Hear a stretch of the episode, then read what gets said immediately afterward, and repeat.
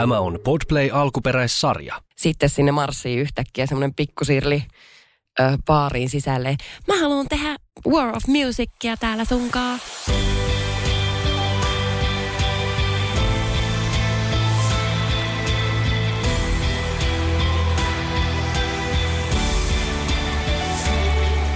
Tervetuloa kuuntelemaan Elämäni Lappi-podcastia. Tänään minulla on vieraana rakas ystävä ja yhtiökumppani Heidi Seikkula.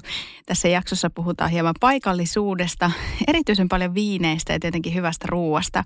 Tähänkin jaksoon liittyy reseptiä, se löytyy mun Instagramista sekä voise.fi-sivusta. Ihanaa Heidi, kun oot tullut suoraan Lapista tänne yl- Ylläkselle Helsinkiin.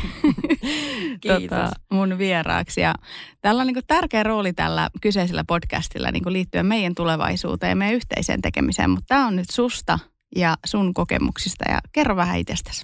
No, minä olen Heidi Seikkula, tuntenut Sirli Ylläsjärven jo kymmenen vuotta. Ollaan oltu ystäviä pitkään ja tosiaan olen Lapista pellosta kotoisin. Ja, ja tuota, minä on 38-vuotias. Meillä on Aurora Esteetti Sirrin kanssa yhdessä. Sitten minä kasvattelen minun miehen kanssa hirvikoiria ja öö, käyn ratsastamassa vapaa-ajalla ja, ja, ja kalastaminen on aivan ihana harrastus myös sitten tietenkin kesällä pääosin, totta kai talvella pilkitään, mutta tämmöinen aika luonnonläheinen ihminen, mutta nautin kyllä työstäni myös kovasti sitten. Sä oot tämän kauden ainoa vieras, joka on syntynyt Lapissa ja on Lapista. Ja mun mielestä on aina ihana kuunnella esimerkiksi sun murretta. Ja te puhutte vähän eri tavalla kuin Aleksi puhuu vähän hoon päälle mun mies, että sä et ihan hirveästi hoon päälle puhu, mutta just se, niin kun, että sulla on pysynyt murre, vaikka sä oot käynyt Etelässäkin töissä. Missä kaikkialla sä oot ollut täällä Etelässä ja minkälainen niin sun urankaari on ollut? Hmm, miehän olen lähtenyt itse asiassa 15-vuotiaana jo opiskelemaan Hämeenlinnaan pukuompelua. Sitä hommaa en ole kyllä päivääkään tehnyt, mutta se oli ihan mielenkiintoista silloin nuorena naisena. Ja, tuota, ja sillähän mie en puhukaan niin vahvasti enää etelän murretta, koska minä olen lähtenyt niin nuorena, ehkä pohjoisen murretta, koska minä olen lähtenyt niin nuorena etelään, että sekin on, on tietenkin vaikuttanut minun puheeseen aika paljon, mutta, mutta kyllä se hoo sieltä mullakin aina mm-hmm. välillä tulee sinne sun tänne. Ähm, sitten koulun jälkeen minä muutin Espooseen hetkeksi aikaa ja, ja palasin Lappiin missä minä sitten oikeastaan, no, olen opiskellut matkailua ja, ja ammattikoulussa ja ammattikorkeakoulussa ja sitten jossakin vaiheessa lähtenyt välivuodelle Ylläkselle. Tai itse asiassa ensin lähdin Luostolle, mistä sitten päädyin Ylläkselle. Ja Ylläkseltä minä olen käynyt sitten, minä olen ollut Turussa töissä, Helsingissä, itse asiassa Kämpissä, mikä oli todella niin mielenkiintoinen kiintoinen paikka olla todella niin kansainvälinen ja upea hotelli. Olin siellä ihan baarihommissa – sitten me perustettiin jossakin vaiheessa oma pari ylläkselle, niin me sitten jäin ylläkselle. Olen sen jälkeen kesäisin käynyt sitten vielä vähän jossakin muuallakin Kalajoella tekemässä kavereille jotakin hommia ja tuommoista. Mutta kyllä me on sitten jäänyt niin ylläkselle oikeastaan ja, ja olen kyllä nauttinut elämästäni siellä. Ja, ja sillähän me perustettiin oikeastaan tämä Aurora Esteettikin, että saataisiin sitä ympärivuotista paikkaa, että jossakin vaiheessa en siitä baarihommasta pois, koska ei se mulla enää niin kiinnostanut. Ja, ja sitten just olin, olin johtoryhmässä ravintolapäällikkönä ja mm, yleisravintoloilla silloin, se, silloin semmoinen oli vielä olemassa ja, ja tuota, tein eri safarifirmoille töitä. Mm. Sä oot aina tehnyt paljon töitä ihan niin kuin nuoresta lähtien ja nyt meillä on tuo yhteinen hotelli, niin Heidi on tosiaan meillä siis toimitusjohtajana ja, ja sä oot hoitanut sitä ravintolan salipuolta ja myöskin sitten valinnut aina meidän niin kuin viinit. Ja me perustettiin yhteinen hotelli siitä syystä, että me haluttiin meille työpaikat. Että me ei tarvitse lähteä enää etelään. Mä oon ihan tuolta etelästä tullut, mutta Heidi on käynyt etelässä ja sitten palannut niin kuin Lappia, haluat olla siellä. Niin mikä siinä Lapissa on semmoinen, että miksi sä haluat asua siellä kaikista maailman paikoista? No kyllähän se luonto, kaikki siihen liittyvä on se vain minun juttu. Että me on semmoinen, että me vietän siellä kyllä mahdollisimman paljon vapaa-aikaa, niin milloin liukulumikenkäillen talvella paljon koirien kanssa ja, ja kesällä sitten ihan kävelen ja käyn ratsastamassa. No ratsastushan on tietenkin ympärivuotinen harrastus ja se kalastaminen. Kyllä se luonto on se, mikä minua tänne tai tuonne pohjoiseen niin vettää, että, että siitä minä nautin siellä ulkona olemisesta ja touhuamisesta.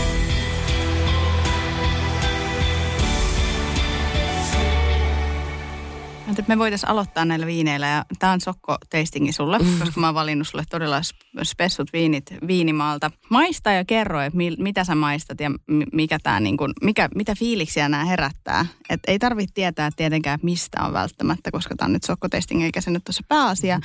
Mutta sä oot punaviinin ystävä varsinkin ja sitten sä valitset meille aina niin mielettömät viinit. Me ollaan käyty yhdessä viinitiloilla ja tämä on nyt ihan eri päästä, mitä meidän niin kuin vaikka talon viinit on. Maista. Mäkin maistan tältä. Ensin mm-hmm. haistetaan. Mm. On kyllä. Vau. Wow. Kiva maiskutella täällä, mutta nam, nam, nam, tämä kuuluu tähän asiaan. Mitä, mitä fiiliksiä herättää? No on kyllä siis todella täyteläinen viini, näkee jo niin väristäkin, että tämä on niin a, näyttää siltä, miltä maistuukin, eli todella niin täyteläinen makumaailma. Öm, mulla ehkä tulee mieleen, että olisiko tämä niin Cabernet Sauvignon. Joo, mä, tota, se mikä tästä tekee siis superspessun on se, että tämä on bourbon, bourbon ähm, tynnyrissä ah, ollut okay. jonkun aikaa. Eli äh, ensin on tehty bourbonia ja mm. sitten sen jälkeen on laitettu viini sinne. Ja mm, sä tykkäät bourbonista myös, eikö vaan? Juu, Joo, kyllä. Ja mm. sitten täm, kuulemma jakaa tämä viini tosi paljon mm. mielipiteitä. Mm. Eli jotkut on ihan sitä mieltä, että hyi, että apua, että mitä voi, mitä voi tehdä noin. Mutta sitten kun ne pääsee ne ihmiset maistaa sitä, niin ne hoksaa, että mm. okei, okay, tämä on ihan sairaan hyvä. Ja se, mikä tekee tästä hauska myöskin, että se on ekologista. Eli sen sijaan, että kun bourbonia tehdään, niin se pitää olla aina uusi tynnyri. Mm-hmm. Eli sitä ei voi laittaa käytettyyn tynnyriin uutta satsia, mutta sitten taas tämän viinin voi laittaa siihen. Mm. Ja sitten se tulee se kiva maku. Häiritseekö sinua toi bourbonin? Ei, siis tuo oli ehkä semmoinen, mitä minä en osannut niin arvioida, että mikä se voisi olla. Olihan se Cabernet Sauvignon. Mm. Yes, meni oikein. Hyvä. Mutta, mutta siis tuota, ei häiritte ollenkaan todella kivaan vivahteen tuo. Ja minä mietin, se oli niin se, että mihin minä en osannut oikein niin pistää sormea päälle, että mikä tämä maku on. Tämä sopii varmaan hyvin oikein kylmään pakkaspäivään mm-hmm. ja semmoisen hirvipurkerin kanssa. Jep. Ja tuota, tämä on siis Jenkeistä tämä viini. Joo. Ja meillä ei ole itse asiassa Aurorassa yhtään tämmöistä niin jenkkiviiniä. Mun mielestä se oli myöskin hauska sitten itsekin opiskella näistä, että minkälaisia mm. ne on. Joo, harvoin meillä, siis eurooppalaisia viinejä me pyritään ottamaan just niin ekologisista syistä, että ei niin ole ne kuljetusmatkat niin pitkät. On meillä ollut jossakin vaiheessa jenkkiviiniäkin valikoimassa. Se ei, se ei ole syy, miksi niitä ei ole, etteikö niin sielläkin olisi hyviä viinejä, mutta – mutta juurikin tämä ekologisuus on sitten se, miksi meillä valikoituu pääosin niin mm. eurooppalaiset viinit. Tämä on siis Kaliforniasta. Löytyy totta kai myöskin niin alkosta, että jokainen voi nyt hakea sitten, koska varmaan aika monta alkaa kiinnostaa. Että jenkkiviini, jota on kypsytetty niin kuin tam, tuossa tammessa, niin bourbon ö, tynnyrissä. Ja 2018 vuoden on tämä. Tämä on suurin piirtein, no mitä arvelisit, että tämä hinta olisi tällä me veikkaan jotakin 20 tienoilla. Joo, kyllä, just näin. Mm. Tosiaan mä laitan tästä myös kuvan Instaan, mutta Robert Mondavi Private Selection on tämä Joo. Cabernet Sauvignon. No seuraavaksi on sitten vielä spesiaalimpi viini ja tämä on nyt niin kuin ihan överi. Tätä tuli meille vain yksi pullo ja me saadaan maistaa, että me ollaan avattu tämä vielä tänään. Niin tämä pitää myös sitten juoda tai tarjota muille täällä studiossa mm-hmm. tätä. Oho. Nyt on punaviinien punaviini. Maista ja kerro, mitä fiiliksiä herättää. Aika marjaisa tuoksu ainakin. Tosi upea väri tässäkin viinissä. Ja ihan niin mieletön viskositeetti. Ja tosi hienosti tuohon niin lasiin. Oh wow. Tulee ihan joku kata ja tämä tarvitsisi kyllä ilmaa. Tämä pitäisi olla ilma niin kuin auki pidemmän aikaa. Joo, dekantointi olisi voinut tehdä terää tälle. Tämä viini on 200 euroa. Tämä on vintage, otapa mikä vuosi tämä 2016. Joo, piti sanoa, että tämä selkeästi ikääntyneempi viini. Tästä kyllä niin aistii sen. Nyt en ehkä uskalla lähteä rypäleestä välttämättä. Mietin jotakin, voisiko tämä olla niin siras, koska tämä on aika tämmöinen mausteinen. Mutta tuota, en, en, en osaa kyllä sanoa, mutta siis aivan upea viini. Cabernet Sauvignon. Cabernet, joo. joo. Joo. Eli äh, nyt on niinku 20 pullo ja sitten on 200 euron pullo mm-hmm. niin kuin valikoitunut sulle. Niin mm. mitä sitten, mitä, mitä mieltä oot, että olisitko arvonnut, että on niin kuin tällainen niin kuin pelkästään mausta? Onko 200 euron pullo semmoinen, että sä maistat sen ja näet sen ilman, No. että sä näet pulloa? No nyt on kyllä pakko myöntää, että en ole kauheasti 200 euron viinejä ehkä maistellut tässä matkan varrella. Joskus harvoin niitä pääsee maistamaan ja, ja kyllä tämä on niinkö todella upea viini, että, mutta en olisi ehkä osannut arvioida niinkö hintaa tälle. Joo, se on aika hankalaa. Joo, kyllä. Varsinkin kun tuo ensimmäinenkin oli niin huikea ja täyteläinen. Joo, ja, kyllä. Että. Mutta samalta talolta ja laitetaan kuvat näistä. Me voidaan jatkaa, jatkaa näiden maistelua tässä ja fiilistellä, että miten upeat viinit on tässä.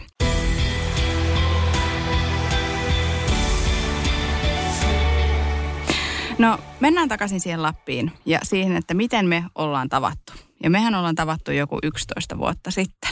Niin, eli olin tosiaan tuota osakkaana semmoisessa pienessä baarissa silloin ja ehkä hieman synkkämielisempi ihminen kuin nykyään olin semmoinen kunnon rokkimimmi ja sitten sinne marssii yhtäkkiä semmoinen pikkusirli ö, baariin sisälle.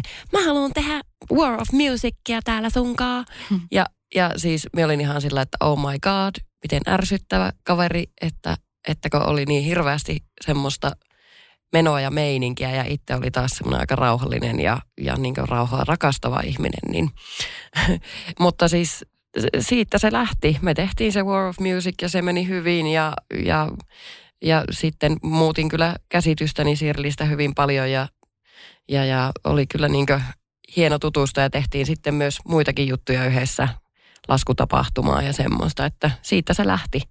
Me ollaan oltu siis yhdessä töissä ää, ravintolassa, hotelleissa, niin että toinen on ollut, Heidi on ollut, sä oot ollut salissa ja mä oon ollut keittiössä ja se homma on toiminut tosi hyvin. Ja varmaan sen takia myöskin me ollaan menestytty tuossa meidän ravintola-hotellialalla, koska me täydennetään toisianne. Me ollaan mm. siis nyt, ehkä nyt jälkikäteen ajatellen niin tosi samanlaisia. Meillä on täysin samanlaiset arvot, mutta silloin aikoinaan, niin kun me ollaan lähetty, meillä on ollut vahvat omat osaamiset ja mun mielestä oli parasta susta se, että kun tuli jotakin vastoinkäymisiä tai ongelmia jonkun tapahtuman kanssa, niin sä hoidit ne hommat. Mä olin tottunut siihen, että mä joudun itse ottamaan usein niin kuin, tavallaan vastuun siitä, että mitä tapahtuu, jos tulee mitään ongelmia. Mutta Mm. sä olit samanlainen. Sä olit että no niin, nyt tämä tehdään ihan sama, vaikka äänentoisto ei toimi tässä baarissa. Me otetaan toi toinen baari altuun tunnin varoitusajalla, siirretään koko tapahtuma toiseen rakennukseen ja sitten tuli entistä parempi. Mm.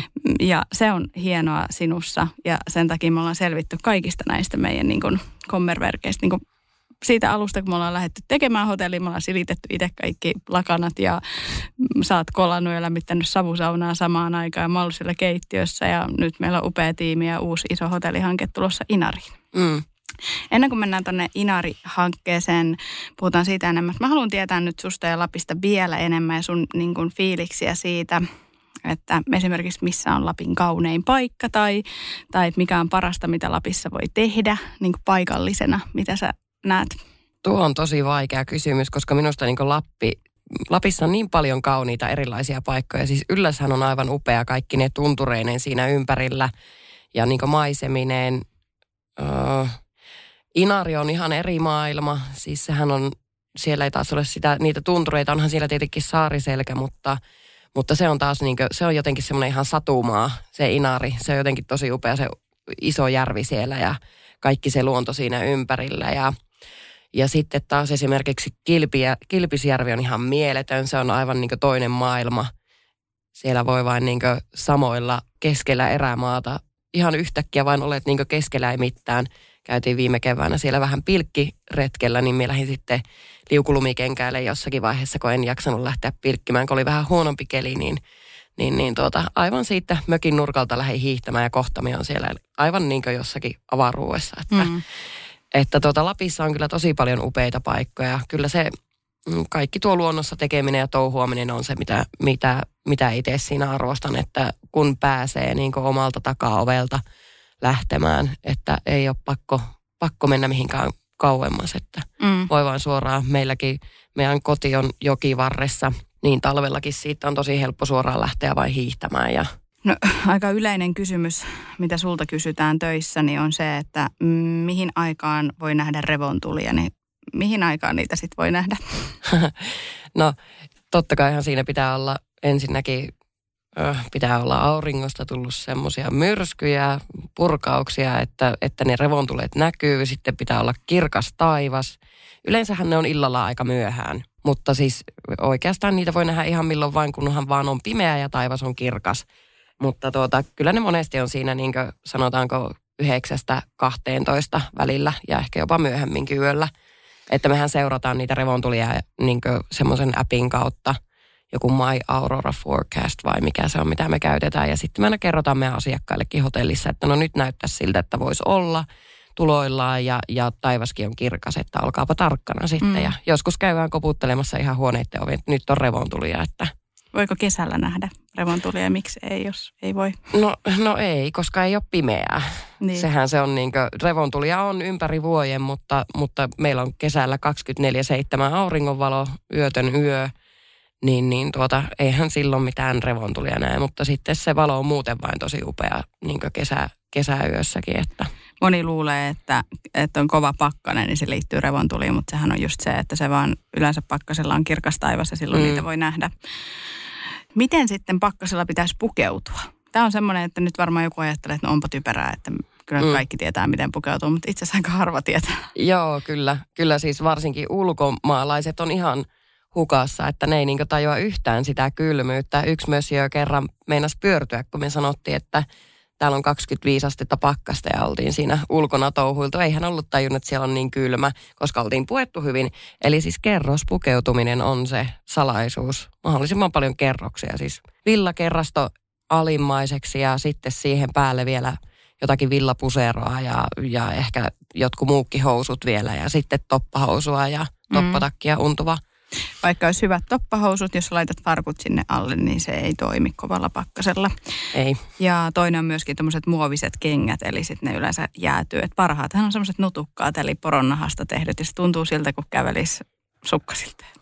Joo, ne on kyllä, ne on ihanat monillahan semmoisia täällä on, ne on ihan perinteiset kengät ja niillähän monesti hiihetäänkin esimerkiksi semmoisilla metsäsuksilla. Sen takia niissä on niissä nutukkaissa se koukku siellä nokassa, että ne pysyy siellä suksissa. Ah, okay. Kiinnitetään ne sukset niin alun perin. Nykyään ne on niin koristeena ehkä enemmänkin.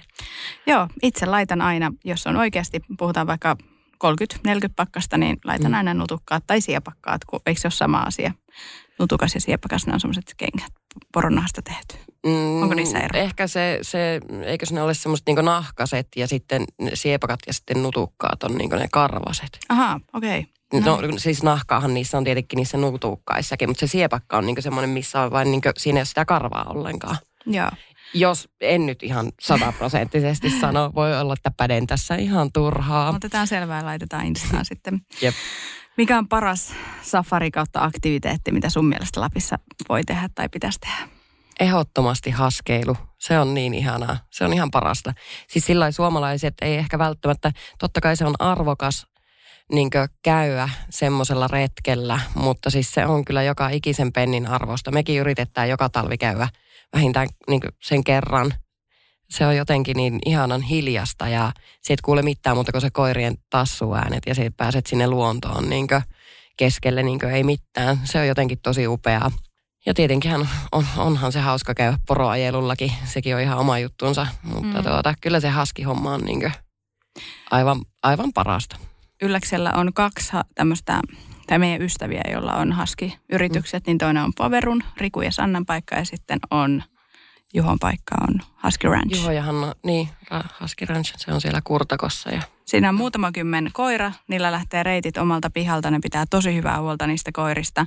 Ja me ollaan ruukattu käydä siis Juhon kanssa niin aina yleensä kauden ensimmäiset testiajot koirien kanssa ja ne on ollut siis noin 20-30 kilometriä, että puhutaan niin oikeasti pitkästä safarista.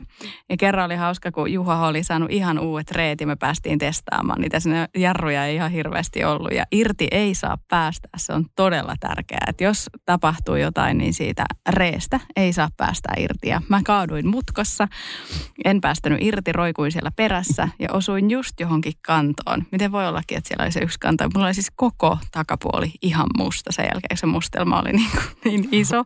Mutta irti ei saa päästä ja meillä on Heidin kanssa niin, mulla on Alaskahaski ja Heidillä on Alaskan malamuutti ja me ollaan niidenkin kanssa käyty potkurilla, että ne on vetänyt ja joskus alamäessä kaaduttu.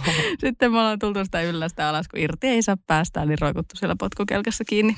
Mutta munkin mielestä Husky Safari on parasta, mitä voi tehdä, jos miettii tuommoista niin safareista. Ja mm. jokaisen suomalaisenkin, joka tulee Lappiin, niin pitäisi niin kuin harkita sitä mm. sinne lähtöä. Se on hyvin, hyvin, hyvin uniikki kokemus.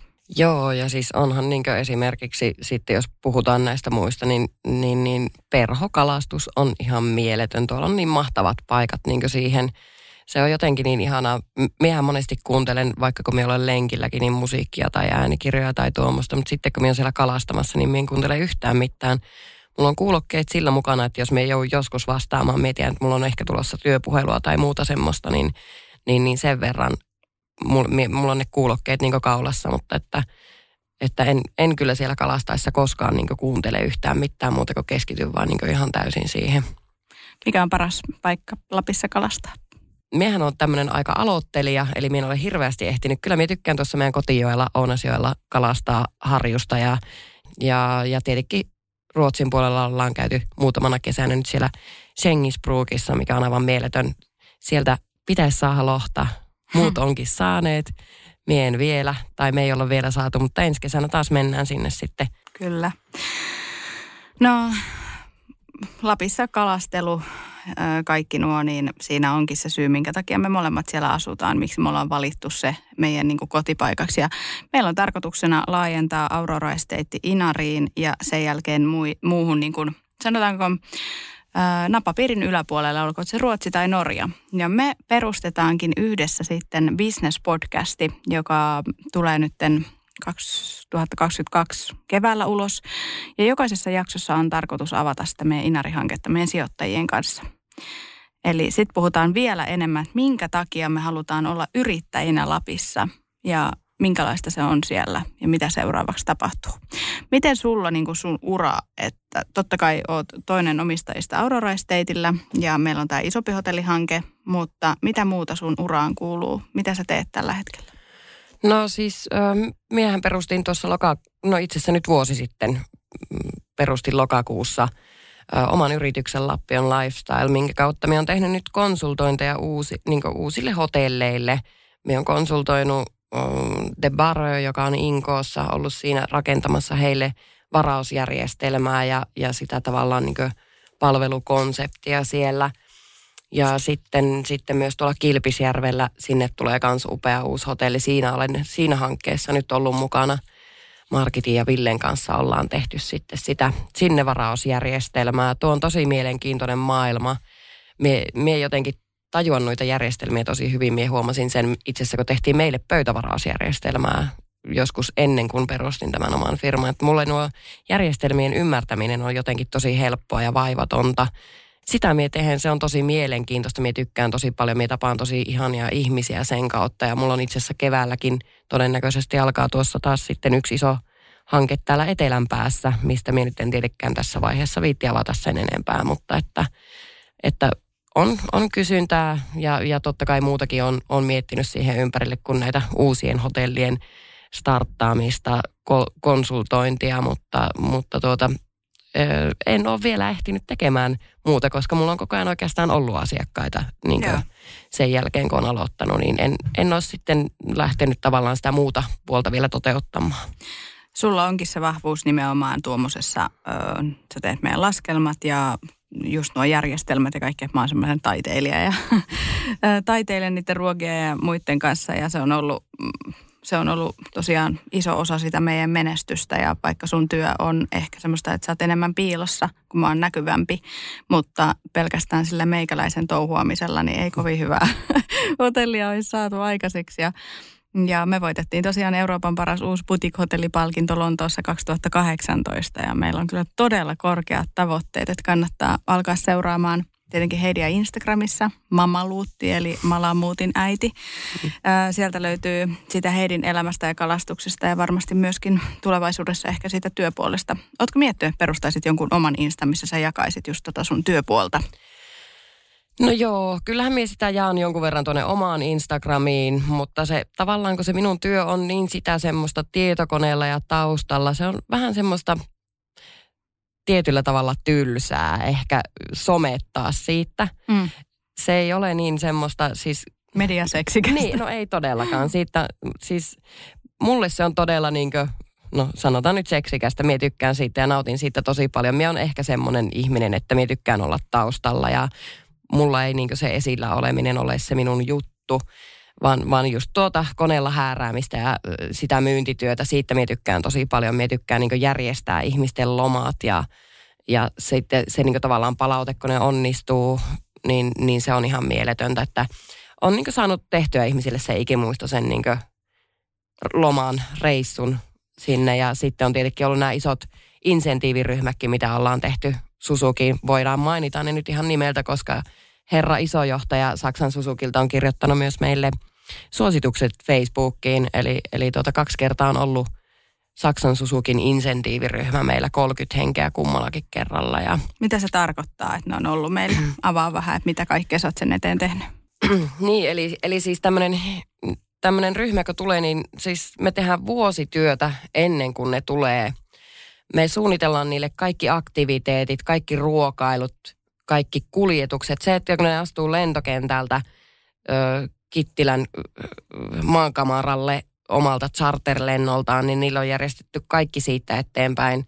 Ja se on yleensä, ne on ollut neljän päivän reissuja, niillä on varattu kahdeksan, seitsemän, kahdeksan isoa huvilaa tuolta leviltä, koska meillähän ne ei mahu tällä hetkellä, minkä takia myös sitten meillä on tämä oma Inarin hanke, että tulevaisuudessa me voidaan majoittaa tämmöisiä isompia insentiiviryhmiä myös.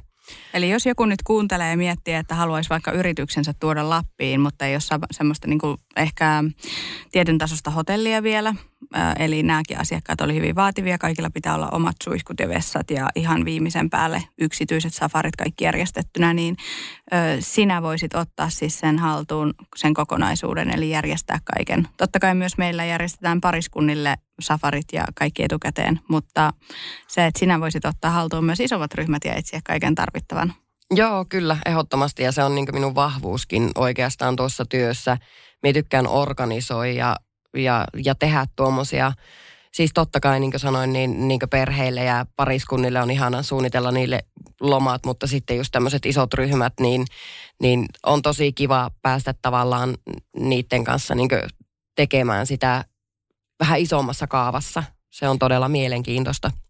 Me ollaan tehty paljon myös yksityiskoneasiakkaille keikkoja, eli tarkoittaa sitä, että me ollaan siellä villassa aamusta iltaa heidän käytettävissä, riippuen siitä, mitä he haluaa. Joskus oli neljä henkeä, että piti tuota, Neljälle hengelle oltiin kahdestaan töissä. He halusivat tarjoilija ja kokin aamiainen, lounas ja illallinen. Ja ollaan oltu Portugalissa asti töissä, kun asiakas lennätti meidät sinne. Meidän vahvuus on nimenomaan tuossa luksusmatkailussa. Ja se uusi paikka, niin sinne tulee Chef's Table, mistä mä oon haaveillut pitkään, tai 150-paikkainen ravintola tai 42 huonetta ja spa. Ja no joo, sä teet paljon tuota tietsikkahommaa, mutta sitten sun luovuus ehkä tulee esille tuossa viineissä. No joo, joo, kyllähän se on tietynlaista, niin kuin, siis minähän en ole mitenkään oppinut viin, minä en ole opiskellut viiniä, minä en ole sommelieri, enkä lähellekään sitä. Itse asiassa Sara, joka meillä on töissä, niin sehän on jo tosi pitkällä sen viiniopinnoissa ja ihan mielettömän taitava niiden kanssa. Mutta siis kun minä maistan viiniä ja sitten minä tiedän meidän ruuat, niin minä osaan niin ajatella minun mielessä, että minkä ruoan kanssa, meidän ruoan kanssa tämä viini toimis, tai toimisiko se ollenkaan, näenkö minä sitä niin minkään ruoan kanssa sillä sopivaksi. Että, ja siis mulla on tosi tarkka makuaisti. Siis minä maistan heti, jos viinissä on jotakin vikaa. Se, se tuota, tulee läpi sieltä mulle niin kuin, olen joskus itsekin yllättänyt itseni, että kuinka pienestä minä huomaan tavallaan sen, että viini on viallinen.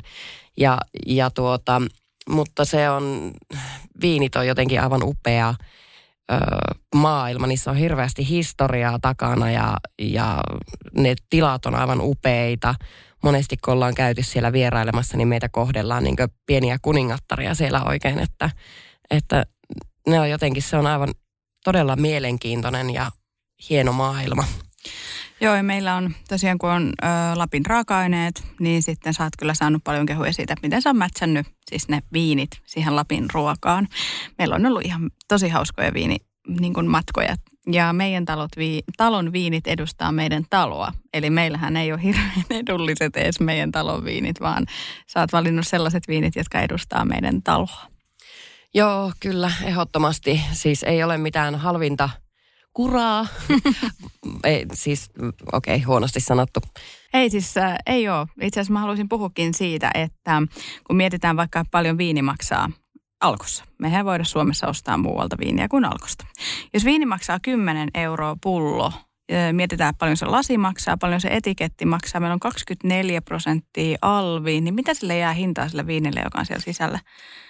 Mä ainakin suosittelen nostamaan sille vähintään 15 euron viinejä, että kannattaa panostaa siihen. Mun mielestä se vaikuttaa ihon ja kaikkeen. Mulla ainakin iho reagoi siihen halvimpaan kuraan. Sori nyt vaan, mutta se on faktaa. Miettikää paljon se litku maksaa siellä, tai mitä se siellä pullossa on, jos se maksaa 10 euroa Suomessa mm. alkossa. Sille ei jää hirveästi arvoa. Niin, ja jollakinhan se on sinne pulloon saatu tavallaan niin juomakuntoiseksi, eli siihen on pumpattu kaikenlaista möniä sekkaan sitten. Ja puhumattakaan näistä humppakuutioista, eli siis back in box tämmöinen, mm. niin, niin siis sinne, se, että se saahan säilymään siellä ensinnäkin ja myyntikuntoon, niin siis siihen häytyy laittaa aika paljon kaikenlaista sekaan. Eli, eli tuota, kyllähän ne arvokkaammat viinit on, ne on oikeasti käynyt sen prosessin läpi ja ikääntynyt niin viinin ansaitsemalla tavalla. Niihin ei ole lisätty niin paljon, paljon kaikkea. Ja, ja siis meidän talon viinit esimerkiksi tällä hetkellä, niin ne on täysin biodynaamisia. Minä muista on kyllä peräti 300 hehtaaria niin viinitarhoja. Etelä-Ranskassa. Etelä-Ranskassa, Narbonnessa, joo, Gerard Bertrand, anteeksi jos lausun ihan miten sattuu silloin kun käytiin, niin niillä oli muistaakseni 16 viinitilaa, joista 12 oli täysin jo biodynaamisia ja neljä oli matkalla biodynaamiseksi. Ja se biodynaamiseksi kääntyminen ei ole mitenkään, tai kääntäminen ei ole mitenkään edullista, eikä se biodynaaminen viljely. Mutta tämä herra Bertrand haluaa, että hänen työntekijät ja perhe voi hyvin, he asuu siellä viinitiloilla. Että siellä ei ole mitään myrkkyjä, vaan mm. se oikeasti semmoisen niin luonnon kierron mukaan niin viljellään sitä viiniä ja niiden päälle suihkutetaan niin yrtti liuoksia tai seoksia. Niin kuin, että, Tuolaistorjuntaan. Niin. niin. luonnollisesti. Kyllä. Niin, kyllä. Että, että tavallaan muistaakseni oli jopa niin, että se on puolitoista kertainen se kustannus tuossa biodynaamisessa mm. viljelyssä. Eli se ei ole mitään niin kuin, niin kuin, se ei ole mikään kannattavin bisnesmuoto, mutta se, että se ihmisten hyvinvointi tälle herralle on niin tärkeää, niin, niin se on tosi hieno asia ja sen takia myös tämä La Sauvageon pääty meille taloviiniksi. Sehän on villin feminiini muoto ranskaksi, eli siis mm. siis käytännössä tarkoittaa villiä naista. Savage woman, niin kuin yes. mekin. Joo. no joo, moni puhuu siitä äh, ruoan terveellisyydestä, että mitä sä laitat sun kehoon, niin tässä suosittelen sitten miettimään myöskin sitä, että minkälaisen viinin oot viimeksi niin kun, ö, ostanut kotiin ja mitä se sinun keholle on tehnyt. Eli jos haluat pitää itsestäsi huoli, niin valitse se vähintään 15 euron viiniä siitä ylöspäin. That's a fact. se on fakta ja toinen fakta on muuten se, Heidi, sä tykkäät käydä mettällä sillä, että sun mies metsästää, itse et metsästä, mutta kuljet kuitenkin matkalla ja kasvatat hirvikoiria ja sen takia valitsin sulle tämän hirviburgerin ja äh, itse tykkään ainakin grillata ympäri vuoden, olkoon kesä tai talvi.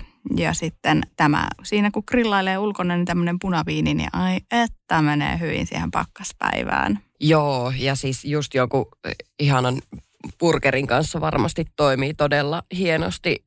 Ehkä en tuota arvokkaampaa viiniä. Sen minä nautiskelisin ihan niin kuin tuolla itsenänsä. Että vois sitä... joku porofile tai hirvifile? Hirvifile, joo, joo. joo. Ehkä enemmänkin, että mistä välttämättä burgeri, mutta siis tämä bourbon barrelissa ollut, ollut punaviini, niin varmasti toimisi aika sairaan hyvin. Ja siis Öö, joo, tuo hirve, siis monestihan ihmiset on sitä mieltä, että metsästäminen on niin jotenkin julmaa, mutta eihän se ole, sillähän me ollaan alun perinkin selvitty maailmassa. Jos ihminen ei olisi metsästänyt, niin, niin ei me oltaisi tänä päivänä tässä. Me oltaisiin kuoltu sukupuuttoon Joo, varmasti jossakin vaiheessa. Eläimethän saa olla i, niin kuin vapaana tuolla että se on ihan eri asia. Niin kuin jos taas puhutaan hyvinvoinnista, niin eläinten hyvinvoinnista ja muusta, niin kyllä se on niin kuin myös siis eettinen tapa, jos lihaa syödään, niin pitää ymmärtää, mistä se tulee. Öm, mä haluan vielä puhua tuosta bourbon-tynnyristä, niin se, sä et maistanut sitä heti, eli se ei niin kuin ärsyttänyt sua millään tavalla, mutta sitten kun sä tiedät, mitä siellä on, se kiva vivahde tulee. Öm, kokisit sä, että joku niin kuin ärsyyntyisi tuosta viinistä, ei tykkäisi, tai kokisit, että sillä on tehty jotain vääryyttä, kun se on pistetty sinne bourbon-tankkiin?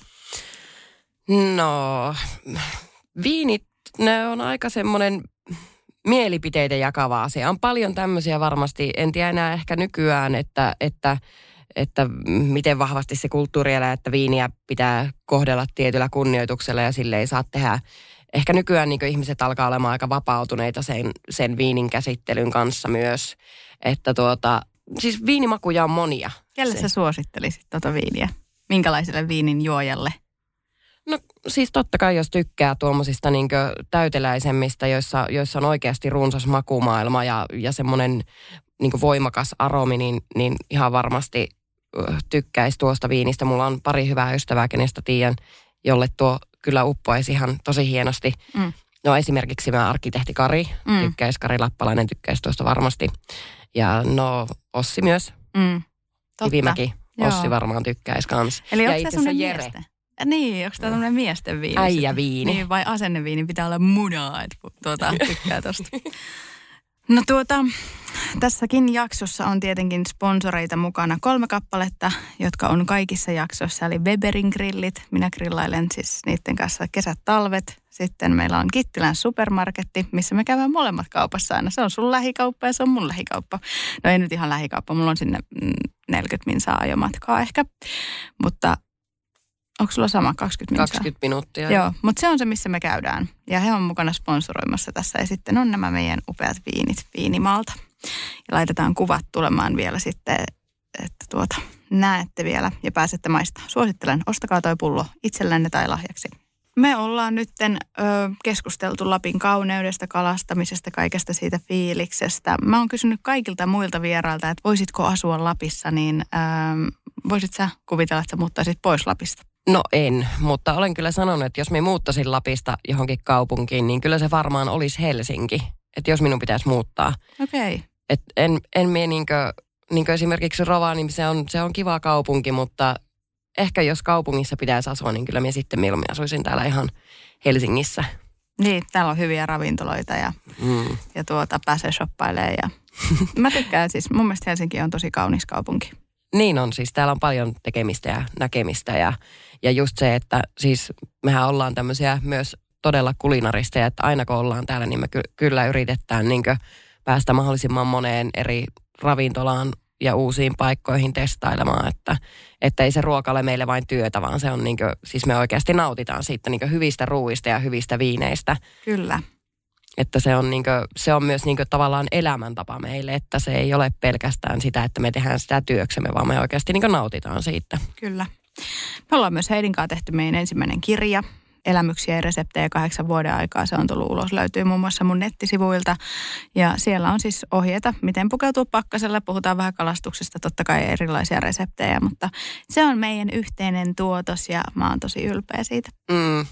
Joo, siitä tuli kyllä tosi upea. Siis se, että kun ensimmäisen kerran saatiin se käsiimme, niin me oltiin kummakin ihan tippalinsissä sen kanssa. Mm. Että se oli kyllä, siitä tuli tosi hieno, että Joo, ja meillä oli sen kanssa sellainen, että meidän ystävä Tommi Hynynen oli kuvaamassa sitä ja hän menehtyi reilu vuosi sitten täysin yllättäen, että siinä on kyllä paljon tunteita, mutta Tommin kuvat elää siellä ja se on myös yksi syy, että jos Tommin tunsitte tai näin, niin kannattaa se kirja käydä itsellään hankkimassa. Se on sellainen, että sä otat tuon punaviinin, vaikka tuon vähän paremman viinin ja lähdet vaan selailemaan sitä kirjaa. Ei tarvitse alkaa tekemään niitä reseptejä, vaan fiilistelee.